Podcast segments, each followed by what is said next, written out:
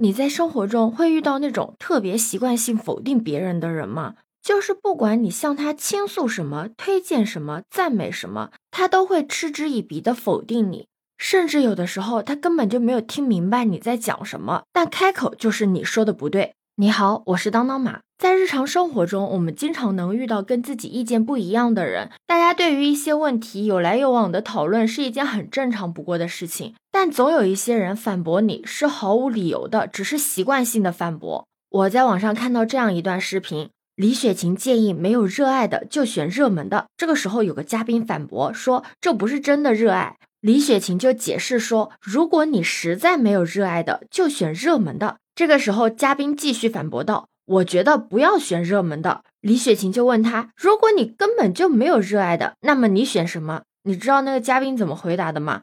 嘉宾说：“我没有热爱的，我选个喜欢的。”整个对话给人的感觉就是他根本就没有听清李雪琴到底在讲了什么，只是张口就是你不对。有网友就在下面评论说，特别讨厌这种人，就是明明你和他表达的是一样的，他就是要跟你说不对，但是可是，感觉就像是大脑自主意识的抬杠。你有没有发现，在生活中我们碰到的那些习惯性反驳别人的人，都会有这三个共通点。第一点就是他不能接受别人的观点，总觉得别人没有自己厉害，自己永远是对的，所以你说的观点他压根就不会听。就像那些在生活中喜欢搞一言堂的家长和管理者，他们总是说照我说的干，有什么不同的意见，哪怕是非常有价值的意见，他们也都会选择全部忽视。那第二点呢，就是有的人之所以习惯性反驳，是因为他们不愿意承担错误，逃避自己的责任。就像我生活中有一个同事，每一次领导刚要指出他问题的时候，话还没说完，他就立马打断说：“不是我的错，跟我没关系，是谁谁谁干的。”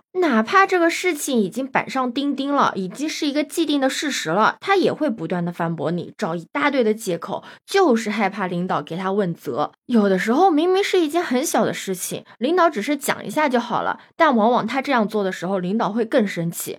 因为领导觉得你犯错并不可怕，但你现在连最基本的勇于承担责任的担当都没有。第三点就是特别可怕的，有些人习惯性反驳，只是享受那种赢的感觉，就是不管怎么样，我都要赢，都要跟你争个高低。他根本不会管你掌握了多少信息，做了多少调查，无论你说什么，他都会反驳你。他也不是为了做好事情而争论，就是为了争论而争论。为什么这些人他们都热爱反驳呢？心理学上有一个逆火效应，就是说，当人们遇上与自身信念抵触的观点的时候，会下意识的忽略或者反驳他们，并且呢，会强化原来的观念。反驳其实是一种本能，但那些真正优秀的人会更注重反省，因为反省才是一个人最大的本事。习惯性的反驳会让自己越来的越封闭。假设你是一个老板。但是你又是一个习惯性反驳的人，不管你的下属给你提什么意见，你都会反驳。那你觉得，当你的下属再看到问题的时候，他还能提出有建设性的意见吗？团队会不会变得越来越不敢讲真话呢？当你提出一项决策的时候，所有的人都说好，都赞美你，但其实并不一定是你的决策质量有多好，而是他们有不同的意见，但是不敢说出来而已。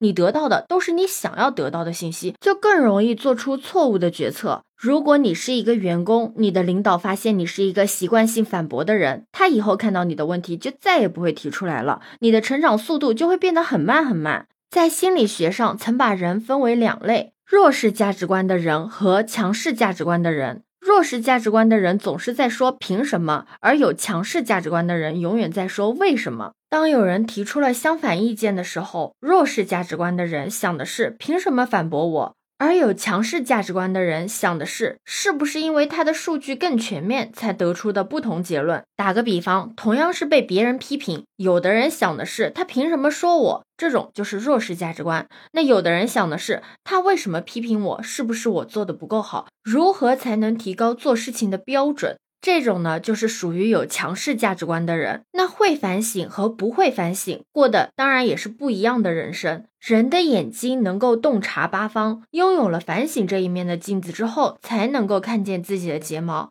那么，我们该如何的去听取他人的意见，做到自省呢？给你总结了以下这三点。第一点，就是在别人给你提建议的时候。别人给你提出批评的时候，当别人给你提出自己看法的时候，无论你的当下有多么强烈的反驳的欲望，都一定要克制自己，要求自己闭嘴，一定要耐心的听对方讲完，而不是要不服气的打断对方。要学会倾听，这样又尊重了别人，也避免了错过一些重要的信息。